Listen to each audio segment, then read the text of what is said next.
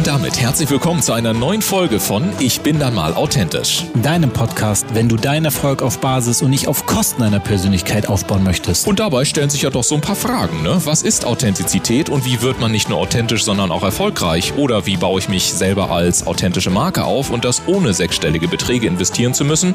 Oder auch die Frage, ist authentisch sein eigentlich überhaupt noch gefragt in der heutigen Zeit von Fake-Fotos, High-Glossy Social-Media-Profilen und permanenter Sofortempörung? Wir sind deine Gastgeber Dennis Sievers und Ulf Zinne. Und jetzt gehen wir wieder einer spannenden Frage rund um das Thema Authentizität auf den Grund. Und ganz wichtig, wenn du selber einmal Gast sein möchtest, dann höre dir unbedingt den Abspann an. Dort bekommst du alle weiteren Infos. Und jetzt legen wir direkt los. Viel Spaß mit der heutigen Episode.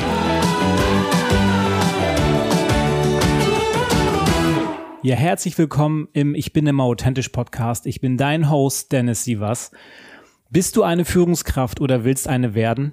Als gute Führungskraft hältst du deine Aufgaben und dein Team zusammen, förderst und forderst es, damit es starke Ergebnisse feiern kann. All das erfordert Einsatz, Einfühlungsvermögen und Struktur. Wenn dies einer Führungskraft jedoch nicht gelingt, dann entstehen häufig folgende Symptome. Mitarbeiter fühlen sich weder willkommen noch respektiert. Unklare Prioritäten und Ziele stehen im Raum, was zu mangelnden Ergebnissen und Erfolg führt. Das führt oft zu Frust bei den Mitarbeitern, aber auch bei der Führungskraft. Bis zu 39 Prozent der Mitarbeiter verlassen das Unternehmen nach nur einem Jahr, wenn ihnen die Wertschätzung fehlt. In dem Gallup Engagement Index wird geschätzt, dass die Fluktuationskosten in Deutschland bis auf 118 Milliarden Euro im Jahr belaufen. Es stellt sich also die Frage, wie kann ich als Führungskraft so führen, dass mein Team gemeinsame Erfolge feiern kann und glücklich dabei ist?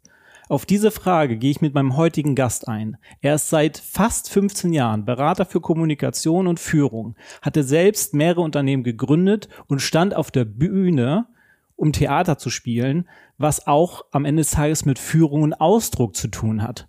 Freue dich also auf Rainer Bob, und wie er mit seiner Frame-Setting-Leadership-Methode dir dabei helfen kann, mehr Flexibilität, Effizienz und Autonomie in dein Team und dein Unternehmen zu bringen. Herzlich willkommen, Rainer. Danke, danke, dass ich hier sein darf. Ich finde es sehr spannend, äh, in einem Podcast zu sein, wo es um Authentizität geht, weil das natürlich in meinem ursprünglichen Beruf als Schauspieler eine wesentliche Frage ist, aber äh, da gibt es keinen großen Unterschied zwischen Schauspieler und äh, Führungskraft, auch wenn das die meisten nicht hören wollen, was aber daran liegt, dass sie nicht wissen, was die Arbeit des Schauspielers beinhaltet. Darauf können wir gerne auch nochmal kommen, ähm, weil ich das mich auch sehr spannend finde, dass du diesen Hintergrund hast. Ähm, ich ich habe da direkt mal zum, zum Eingang, ich finde eine, eine interessante Frage. Wenn, wenn es einen einzigen Faktor der Führung gibt, der aus deiner Sicht jedoch sehr wenig zur Sprache kommt, welcher ist das? Habe ich gerade auch nochmal drüber nachgedacht, bevor wir gesprochen haben, äh, wegen eines Coachings, das ich gerade hatte. Ich würde fast sagen, die, die, der körperliche Aspekt von Führung. Oh, das ist spannend. Gehen wir da ein bisschen ja, in die Tiefe. Das, äh, denn wir gehen diese ganze Führungsthematik wirklich äh, sehr stark vom Kopf an. Hm. Also wir wissen, alles Mögliche, wie äh, ja, was äh, Engagement bewirkt, äh, was wichtig ist, damit Leute sich willkommen fühlen, etc. Aber es nützt uns nichts, wenn wir es im Kopf wissen. Wir müssen es wirklich im Körper verinnerlicht haben. Und das macht übrigens, glaube ich, auch das Führen über äh, Zoom, Teams etc. so schwierig. Die, das, was da wirklich passieren muss, das passiert eben auf einer Ebene, die mehr vom Körper ausgeht als vom Kopf. Und davon ist praktisch nie die Rede. Ähm, und das funktioniert aber Gott sei Dank auch über äh, über digital, über den Klang unserer Stimme, über die Art, wie wir sitzen, wenn wir mit den Leuten sprechen. Es ist also ein ganzes Paket und das passiert selten, dass man sich darüber wirklich Gedanken macht. Was, was sind denn so ein, zwei Tipps, die du direkt am Anfang raus, raushauen kannst, was, was dann körperlich ähm, aus, also gehen wir mal von so drei Tipps, zwei, drei Tipps aus, was so körperlich so Ausstrahlungspunkte oder Punkte sein äh, müssen, die bei dem anderen dann gut ankommen, sodass du als Führungsperson dann vielleicht auch als solche wahrgenommen wirst. Also Hm, ich würde sagen, das erste ist die körperliche Entspannung. Hm. Jegliche Anspannung im Körper führt mich dazu, dass du weniger die Signale des anderen aufnehmen kannst. Mhm. Das heißt, ähm, ganz genau zu sagen, das Unterbewusstes nimmt die Signale schon auf, wandelt sie gewissermaßen in Emotionen um, aber Anspannungen im Körper, steifer Nacken, äh, angespannte Fußzehen, was man da so hat, führt dazu, dass diese Informationen von nicht ins Bewusstsein gelangen. Die werden unterdrückt. Mhm.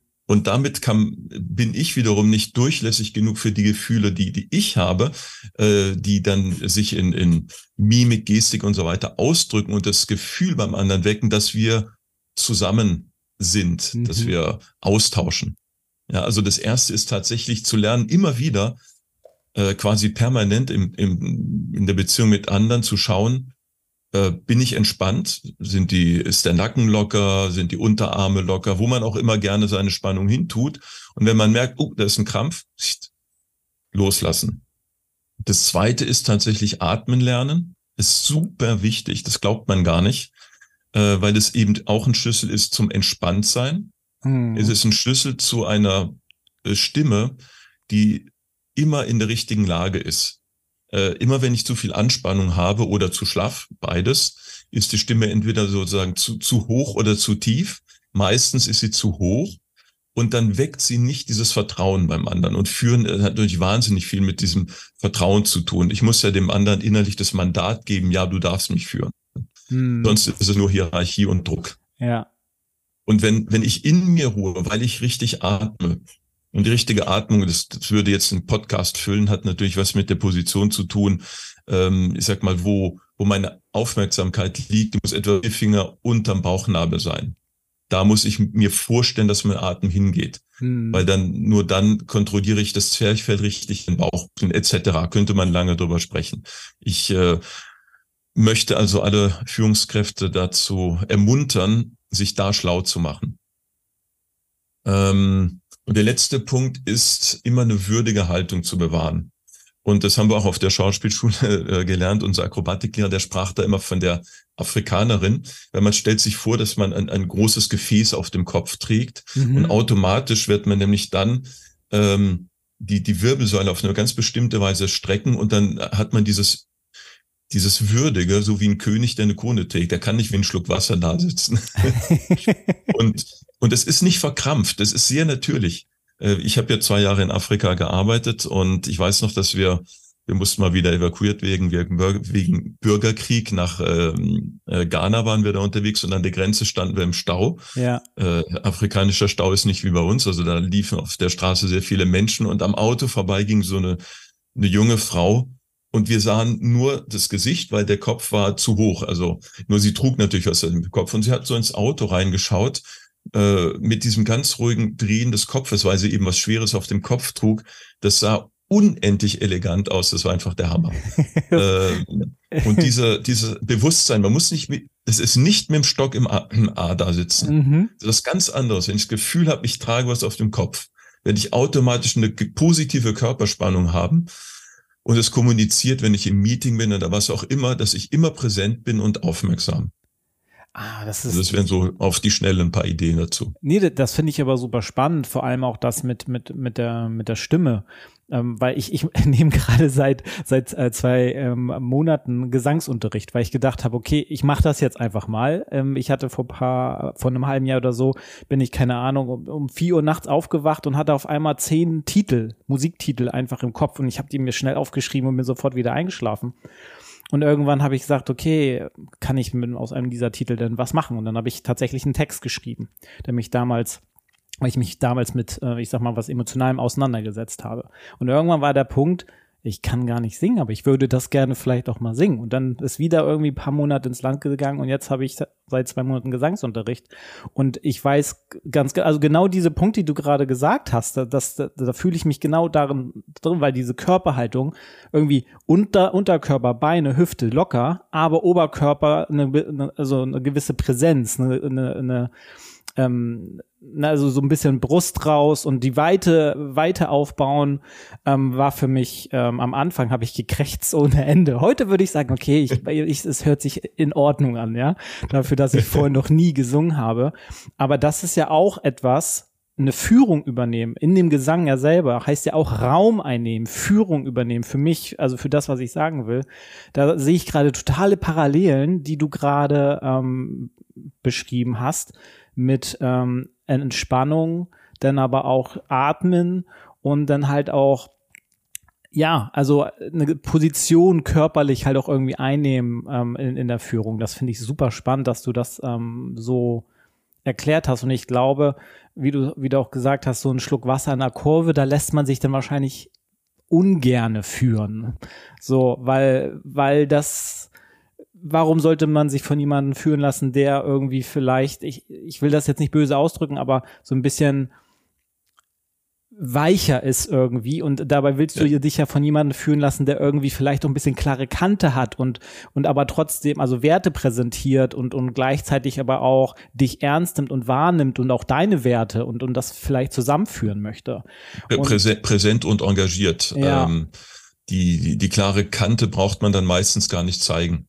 Ja. Weil das, weil diese, weil so eine Grundklarheit da ist. Mhm. Und das ist natürlich richtig mit dem Singen. Also du weißt ja, dass ich auch Opernsänger äh, äh, war und bin. Also ich werde im, im Herbst auch wieder was äh, äh singen. Ja, cool. Ähm, eine, eine Oper aus den 1830er Jahren, die vergessen wurde und wieder ausgegraben wird. Aber diese ist auch dasselbe und die äh, die Präsenz, die man durch äh, die richtige Stimme, die richtige Präsenz hat, die führt dazu, dass man natürlicherweise Autorität hat, ohne dass man irgendwas dafür machen muss. Mhm. Dann kann man nämlich auch ganz bescheiden auftreten, weil man nicht in Frage gestellt wird durch diese ganz banalen Dinge.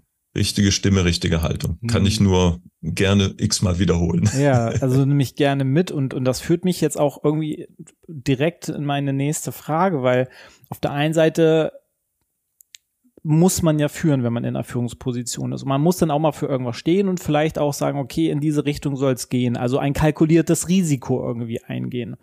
Ähm, und auf der anderen Seite hat man halt auch die andere Seite, dass es vielleicht schief gehen kann. Aber wie kann eine Führungskraft die Chance erhöhen, Erfolg mit dem Team zu haben, ähm, wenn man mal Risiken eingeht? Weil viele, denke ich, viele Führungskräfte haben Angst davor, Risiken einzugehen, weil es dann irgendwie was mit Kontrollverlust und auch vielleicht Scham zu tun hat, weil man gewisse Sachen entschieden hat, die in eine andere Richtung gegangen sind. Also wie bringe ich das zu, zum Erfolg? Was, was kannst du den Führungskräften mitgeben? Also da ist äh, zum Thema Entscheidung treffen äh, eine ganz wesentliche Überlegung, die man wirklich kultivieren muss, ist Entscheidung treffen und Risiko sind untrennbar verbunden. Hm. Man kann keine Entscheidung treffen, die kein Risiko beinhaltet, denn sonst ist es keine Entscheidung. Also um es einfach zu sagen. ja gut, vielleicht könnte man sagen, man muss sich zwischen zwei äh, äh, Eissorten entscheiden, die man beide liebt. Ähm, es ist kein großes Risiko dabei, meinetwegen, aber äh, wir wissen, dass, dass äh, im, im beruflichen Kontext, im Business-Kontext, ist es durchaus so, äh, dass bei Wege gehen kann, dann äh, weiß man in dem Moment, wo man entscheidet, nicht, welcher Weg zu welchem Ergebnis führen wird. Ja. Okay. Und diese, ähm, diese Akzeptanz dessen, dass das, was dabei rauskommt, auf jeden Fall das Richtige ist, weil man hat ja keine Ahnung, was das andere ge gebracht hätte. Mhm. Da braucht man sich gar keinen Kopf zu machen. Aber das auch hier wieder, man kann, man muss erstmal intellektuell durchkauen ja. und sich also mal wirklich hinsetzen und sagen, ähm, man kann ja zum Beispiel eine Rückschau halten. Was habe ich denn in der Vergangenheit entschieden? Und dann kann man sich mal vorstellen, was hätte denn passieren können, wenn ich es anders entschieden hätte. Mhm. Aber dann muss man, egal was man sich vorstellt, es ist eine Vorstellung, es ist vielleicht sogar eine Illusion, man weiß es nicht. Ja. Denn im Endeffekt ist es ja eine Entscheidung, die ich heute treffe, führt zu einer ganzen Reihe an ähm, Konsequenzen mhm. bis heute. Aber was morgen deswegen passiert, kann ich heute nicht wissen. Und eine Entscheidung, die sich heute als kompletter Schwachsinn anfühlen kann, sagen, oh, warum habe ich das nur gemacht? Ich hätte anders, kann übermorgen zu etwas führen, was absolut grandios ist. Wo man sagt, man stell dir vor, ich hätte das nicht so entschieden. Ja. Das wäre die absolute Katastrophe gewesen. wo, wo man also. oft dem Ganzen Glück zuschreibt, ne? Oder, oder, oh, ein positiver Zufall, dass das jetzt gekommen ist. Aber ich glaube, wie du sagst, man muss etwas entscheiden und, und, und dann, und dann dazu auch stehen und halt auch sich bewusst sein, dass es halt auch eben diese Kehrseite gibt und diese auch akzeptieren darf. Ich glaube, Erfolg heißt auch gleichzeitig, dass man den, den Misserfolg einlädt und, und den diesen auch akzeptiert. Ähm, also ich kann das aus, aus meiner äh, ich sag, Vergangenheit kann ich das äh, bis zu einem gewissen Grad beurteilen, weil ich selber Führungskraft war und habe bis zu 20 Menschen direkt als Teamleiter geführt und indirekt nochmal 20 Leute, also als Backup-Teamleiter für, für einen Kollegen. Ähm, und, und da hast du dann halt auch Altersspannen von, von 18 bis 60 gehabt und kulturelle Hintergründe und dann, ne, und dann hat man auch manchmal so Konfliktsituationen, ähm, wo man dann halt auch irgendwie da, da stehen muss und irgendwie auch, auch wenn man vielleicht eine Tendenz hat, man wäre der Meinung bei jemand anderen, aber man muss ja irgendwie eine Neutralität bewahren und das Team wieder zusammenführen. Und das will man ja am Ende des Tages nicht, dass das zusammenbricht. Deswegen führt man das ja, damit man gemeinsam Erfolge, Erfolge feiern kann.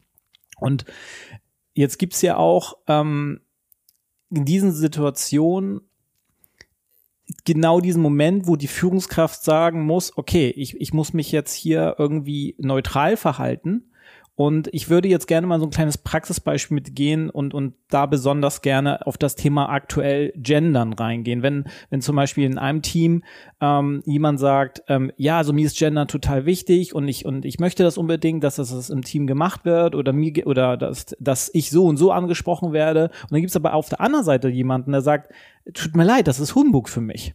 Also ich spreche, du bist für mich eindeutig sagen wir Mann oder Frau und so spreche ich dich halt auch an.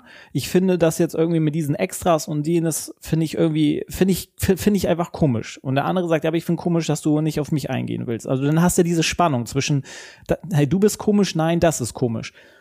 Wie führst du in deinem Fall die Leute am besten wieder so zusammen, dass jeder trotzdem seine Meinung behalten kann, ohne dass sich das Team deswegen, ich sag mal, auseinanderbricht. Wie würdest du daran gehen?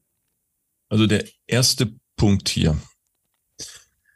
Ähm, bin natürlich ich selber mit meiner Meinung zu dem Thema. Und die, das, da, da sind wir wieder, ich sag mal, beim Schauspielerjob. Mhm. Ich habe eine Rolle in dem Moment, die fordert von mir, dass ich keine Meinung zu dem Thema habe.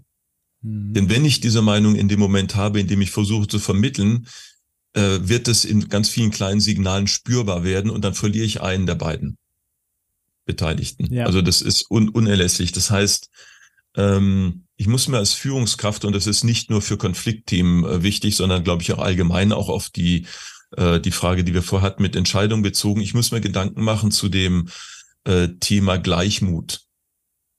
Das heißt, äh, als Menschen neigen wir dazu, auf der einen Seite wollen wir dies und das jenes haben, wir wollen Erfolg haben, wir wollen keinen Misserfolg haben. Mhm. Wir wollen Frieden im Team, wir wollen keinen Unfrieden, etc.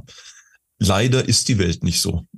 Die macht, was sie will, wir müssen klar nicht umkehren. Also, ähm, diese äh, die Idee zu nehmen, wie sie kommen, heißt gleichmütig sein und das heißt auch äh, starke Meinungen zurückstellen. Das heißt nicht, dass ich im Team alles akzeptiere. Ich kann da, bevor ich auf dein Beispiel eingehe, ich gebe ein kurzes Beispiel. Mein Bruder war äh, ähm, äh, Geschäftsführer in den USA, von der man die aufgebaut hat, äh, Fertigbau und hatte, brauchte einen Techniker. Und da waren mehrere Lebensläufe und ein Lebenslauf hat mir gut gefallen, hat dann seinen Verantwortlichen da weitergegeben, der wurde abgelehnt. Er sagt, mhm. wieso kann ich nicht verstehen? Es war in Baltimore. Ähm, dann hat er sich die Adresse angeschaut von diesem Bewerber und hat verstanden, die Adresse war in einem Viertel, wo Schwarze wohnen. Okay. Mhm. Genau. Und was er gemacht hat, ist also, dass er diesen Menschen, diesen Experten, der den Kandidaten abgelehnt hat, am Tag gefeiert hat, kann man in den USA. Weil er hat gesagt, was es in meinem Unternehmen nicht gibt, dann ist es eine Auswahl nach Hautfarbe. Klare also Position. solche ethisch klaren Grenzen die müssen da sein. Da gibt's kein, kein Rumgerede. Bei allem anderen muss man diese, diese, diese Gleichmut haben. Und wenn man jetzt äh, dann in das Gespräch reingeht, muss man dafür sorgen, die Hintergründe für die Motivation der beiden Parteien zu verstehen. Mhm. Das, das, da, da muss man wirklich Zeit drauf verwenden. Weil nur dann gibt es einen Weg zu einem Kompromissvorschlag, der unter Umständen nicht gefunden werden kann. Das muss man auch akzeptieren, weil äh, äh, manche Dinge, wie das, was du angesprochen hast, äh, gerade heute neigen wir ja zu sehr starken Polarisierungen. Ja. Und Gender ja, nein ist so ein typisches Polarisierungsthema, was auch sehr gerne dann gleich mit sehr radikalen Positionen äh, diskutiert wird. Ja, da du bist das und das, weil du da die und die Meinung hast. Und dabei ist das genau, oft gar nicht der genau, Fall, sondern man hat nur dezidiert in dem Moment zu diesem Thema eine andere Meinung. Genau. Und mhm. da, äh, das, da könnte man auch lange drüber reden, aber da ist ein, wichtiger Weg, ist beide Parteien zu dem Ursprung ihrer starken Meinung zurückzuführen und was das eigentlich bedeutet. Mhm. Da würde ich auch erstmal separat mit die, äh, den jeweiligen äh, reden, um zu verstehen, was die da bewegt, warum es sie so emotional bewegt äh, und sie reflektieren lassen, weil nur dann gibt es einen Weg zurück und dann ist natürlich der typische Weg bei ähm, Konfliktmanagement, wenn man dann mit beiden spricht, erstmal zu schauen, wie groß sind eigentlich, also wollen wir wieder zusammenkommen mhm. und dann erstmal die vielen Überschneidungen, Gemeinsamkeiten, die man hat, wieder fühlbar machen. Ja. Und dann sagt man, okay, und jetzt haben wir ein Problem mit Gendern. Das mhm. heißt, uns mal überlegen, wie wir das respektvoll hinkriegen, wobei ich das Wort respektvoll nicht, also habe ich jetzt benutzt, aber das ist zum Beispiel so ein Killerwort, äh, weil das deutet an, ihr seid jetzt hier respektlose äh, Zeitgenossen, geht gar nicht und so weiter. Mhm. Ähm, nein, so sehen die sich ja selber nicht. Und deswegen darf man solche Worte nicht benutzen, ja. äh, sondern man, man muss einfach äh, mit möglichst äh, alltagstauglichen, normalen Worten sagen, okay, wir müssen irgendwie wieder zusammenkommen, weil wir, wir haben Dinge zu erledigen, äh, es gibt Kunden etc. etc. Da können wir uns mit sowas nicht aufhalten aber wir müssen drüber reden. Und dann schaut man, wo, wo die Überschneidungen sind und findet einen Konsens. Ganz normal. Aber diese innere Haltung, die muss ich ständig aufrechterhalten, äh, dass ich nie nach rechts oder links kippe. Das darf nie fühlbar sein für die anderen. Mhm. Also wichtig ist, dass du permanent in diesem Moment in einer neutralen Rolle bleibst, sodass keiner das Gefühl hat, ah, ich bin jetzt hier, ich bin jetzt sozusagen, also ich habe zwei Gegner. Ja. Ne? Genau. Äh, und, und, und das wiederum triggert dann ja auch, ah, okay, jetzt sind mehrere gegen mich, was äh, je nachdem, äh, wie die Person auch groß geworden ist, kann ich mir gut vorstellen. Ah, okay, jetzt habe ich zwei Gegner, jetzt muss ich mich noch mehr verteidigen. Also dann kommen, dann, dann äh, entsteht ja eine Dynamik, die, die dann noch ausufender werden kann. Ähm, und, und das finde ich dann prima, dass du sagst, okay, ähm, liebe Führungskräfte, bleibt in der Neutralität und ich fand dieses Beispiel auch so super, dass du sagst, dass wie bei einem Schauspieler, geh in diese Rolle. Du bist die neutrale Führungskraft und du bist jetzt derjenige, der beide wieder zusammenführt und ich gehe in die Gespräche und muss die verstehen. Jeden für sich und ich finde die Punkte, die die beiden wieder verknüpft und versuche die beiden, diese Punkte auf jeder dieser Seiten sozusagen anzubringen, damit die für sich entscheiden können, okay, auf dieser Basis können wir wieder zusammenfinden, auch wenn wir bei diesem Thema vielleicht nicht ganz einig werden. Also ich, ja. ich, ich sage ganz oft so in Diskussionsrunden, wenn ich merke, da gibt es keine, also da gibt es irgendwie keine Möglichkeit, sich anzudocken. Und ich versuche immer in so in Situationen immer die Person zu verstehen. Also das ist ein ganz tiefes Bedürfnis bei mir, die andere Person verstehen zu wollen, ähm, damit man einen Konsens findet. Aber es gibt halt nicht immer. Und ich habe auch keine Lust auf unnötigen Streit. Und ich sage dann für mich immer, okay, dann lass uns doch einfach darauf einigen, dass wir uns nicht einigen können und lass das Thema doch einfach, lassen wir sein, weil ich mag dich trotzdem als Mensch, nur bei diesem Thema werden wir uns halt nicht einig. Das können wir doch trotzdem jetzt einfach weitermachen. So. Da muss man vielleicht auch beim Thema Konflikt tatsächlich klären, haben wir hier eigentlich mit einem äh, Problem der Chemie zu tun? Mhm. Also die können nicht gut miteinander und müssen sie aber, weil die Prozesse es fordern, oder kann ich die auch ein bisschen auseinanderbringen? Ja. Das ist ein Aspekt. Der andere Aspekt ist oft, gibt es vielleicht den Konflikt, weil etwas fehlt, wie zum Beispiel eine klare Regel, die wiederum ich als Führungskraft vielleicht äh, vorgeben muss. Beim Thema Gendern könnte man sagen, äh, es gibt folgende Unternehmensregel, an die halten wir uns. Das ist das eine. Und zusätzlich werde ich jetzt entscheiden, innerhalb unseres Teams gehen wir so damit um. Mhm. Äh, weil ich muss als Führungskraft sehr wenig Entscheidungen treffen im Gegensatz zu dem, was man meint. Denn die meisten, ich meine, als, also wenn nur rein als Führungskraft bin ich ja nicht die operative Fachkraft. Ja. Muss also nur dafür sorgen, ich sage mal, dass die Klarheit im Team besteht. Die alle anderen Entscheidungen trifft ja das Team. Also mhm. Also der, der, der Fachmann in dem, was er gerade macht. Aber solch wie wollen wir eigentlich äh, arbeiten, äh, an was halten wir? Und das ist, sind Entscheidungen, die ich treffen muss als Führungskraft. Das kann ich nicht von meinem Team. Ich kann Entscheidungen auch mal bewusst, äh, ich sag mal, basisdemokratisch herbeiführen. Mhm. Ähm, aber auch das muss sehr klar kommuniziert sein. Ja.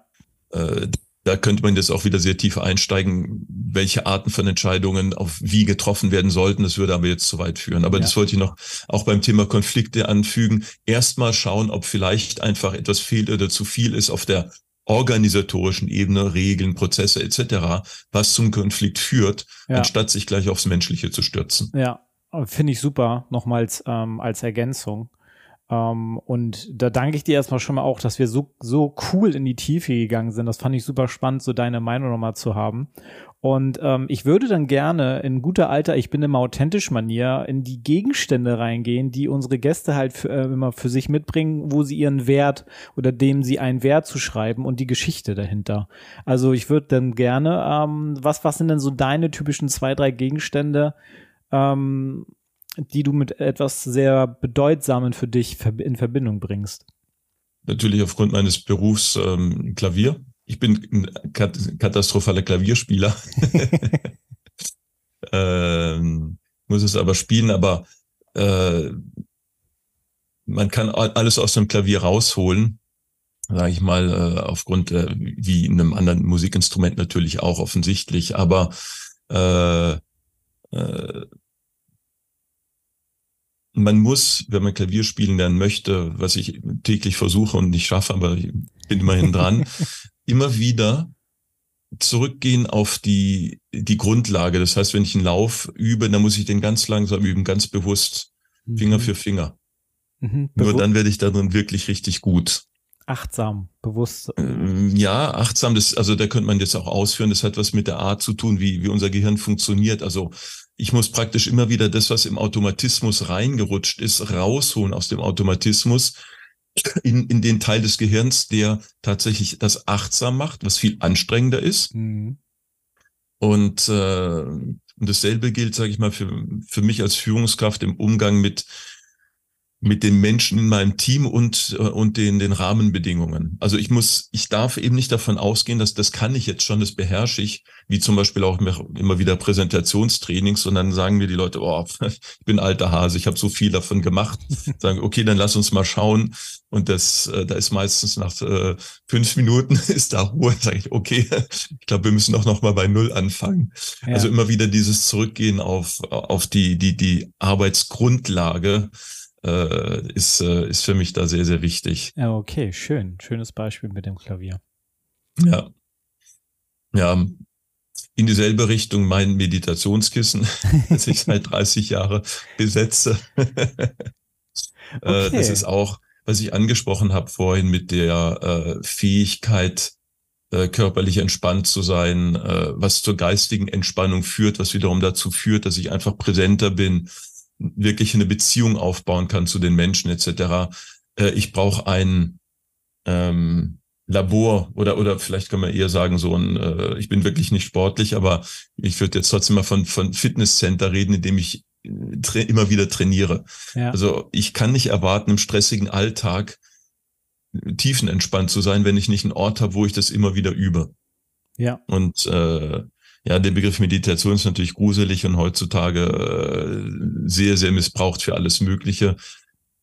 Für mich ist das, also als Schauspieler kommt man da sehr schnell dazu, weil man mhm. merkt, dass man einfach diese, diese wache Präsenz braucht auf der Bühne. Man darf keine privaten Gedanken haben, sonst ist man sofort weg. Ja, so dass man. Das darf ich eigentlich als Führungskraft auch nicht. So dass man, würdest du beschreiben, dass weil, so lernen, im Moment zu sein, also das, was im Moment ist, zu sehen und wahrzunehmen, damit dann zu arbeiten, was äh ja, im, im Moment sein bedeutet nämlich, dass ich ähm, nicht abgelenkt bin von Dingen, die auch wichtig sein könnten, aber jetzt eben nicht passieren. Hm. Ja, okay. Ja, super. Und das, das, ist, das muss man üben, ohne Ende. Ja, das sind, das sind aber sehr schöne Beispiele, muss ich gerade sagen. Ähm, Meditationskissen und Klavier. Und ähm, dann habe ich, ich habe nur noch ein einziges ähm, Thema, bevor wir gleich äh, zum Ende kommen, weil wo geht's in, wo geht's ähm, bei dir noch weiter hin? Also ich meine, du hast ja das Frame Setting Leadership ähm, Thema und, und, und in welche Richtung möchtest du das sozusagen weiterentwickeln? Also in welche Richtung möchtest du das bringen? Wen möchtest du erreichen? Ja, ich meine, das, ist, das Problem an dem Thema ist es äh, so weit wie der Ozean, weil es geht um äh, ähm, um jegliche Führungsarbeit. Also das Ziel da, dahinter ist ähm, diese diese Arbeit mit dem Bewusstsein, mit der Bewusstheit als etwas äh, zu etablieren, was ähm, grundlegend ist, wenn man von Führung spricht. Mhm. Also es wird ja alles Mögliche abgeprüft, um zu wissen, ob jemand äh, Führungskraft sein kann in Assessments etc. Ähm, aber nicht genug diese Frage, bist du fähig, mit Bewusstheit zu agieren? Ja. Und äh, da äh, darum geht's äh, ganz wesentlich. Äh, es gibt noch viele weitere Aspekte.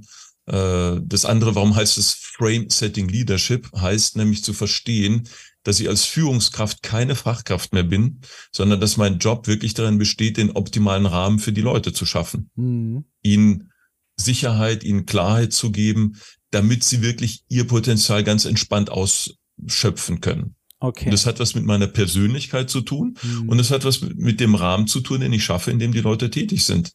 Also äh, da, das ist äh, eine Arbeit mit einem offenen Ende. Das stimmt.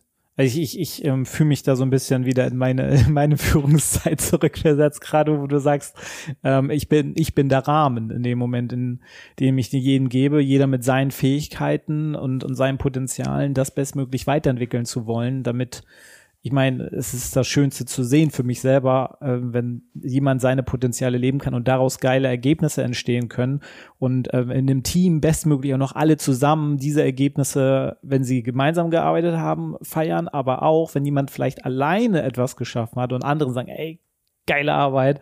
Ähm, einfach hast du super hingekriegt. Ähm, ähm, hätte ich so jetzt vielleicht nicht gemacht oder nicht gekonnt, aber cool, dass du diese Fähigkeit hast, ähm, dass du so wuppen konntest. Ähm, dementsprechend ist das ein cooles Thema auf jeden Fall. Und ähm, wenn du lieber Zuhörer sagst, okay, der Rainer, der hat ein paar coole Punkte gebracht, an die kann ich mich andocken. Und ich glaube, ich brauche das auch für meine Führungsrolle oder für mein Führungsteam, wenn du Geschäftsführer bist. Dann geh doch direkt einfach in die Show Notes, klick dich in das Profil von dem Rainer rein in die LinkedIn-Webseite oder halt auf seine Webseite und dann geh in den direkten Kontakt zu dem lieben Rainer. Und dann danke ich dir, lieber Rainer, dass du da warst, dass du so viel Insights gegeben hast und ähm, so eine coole, lockere Persönlichkeit bist. da habe ich darauf hingearbeitet, cool und locker zu sein. Das war nicht immer so. Und wenn es so rüberkommt, dann ist es wunderbar. Und äh, ich würde mich sehr, sehr freuen, wenn viele der Zuhörer äh, paar dieser Impulse aufgreifen und, und direkt umsetzen, wohlwissend, dass es sehr anspruchsvoll ist. Ja. Okay, super. Macht das, liebe Zuhörer, und ähm, geht in die Umsetzung. Und ich danke dir nochmal, lieber Rainer, dass du da warst und wünsche noch einen schönen Tag. Ich danke dir herzlich, mich eingeladen zu haben. Dir auch einen schönen Tag. Danke, sehr gerne.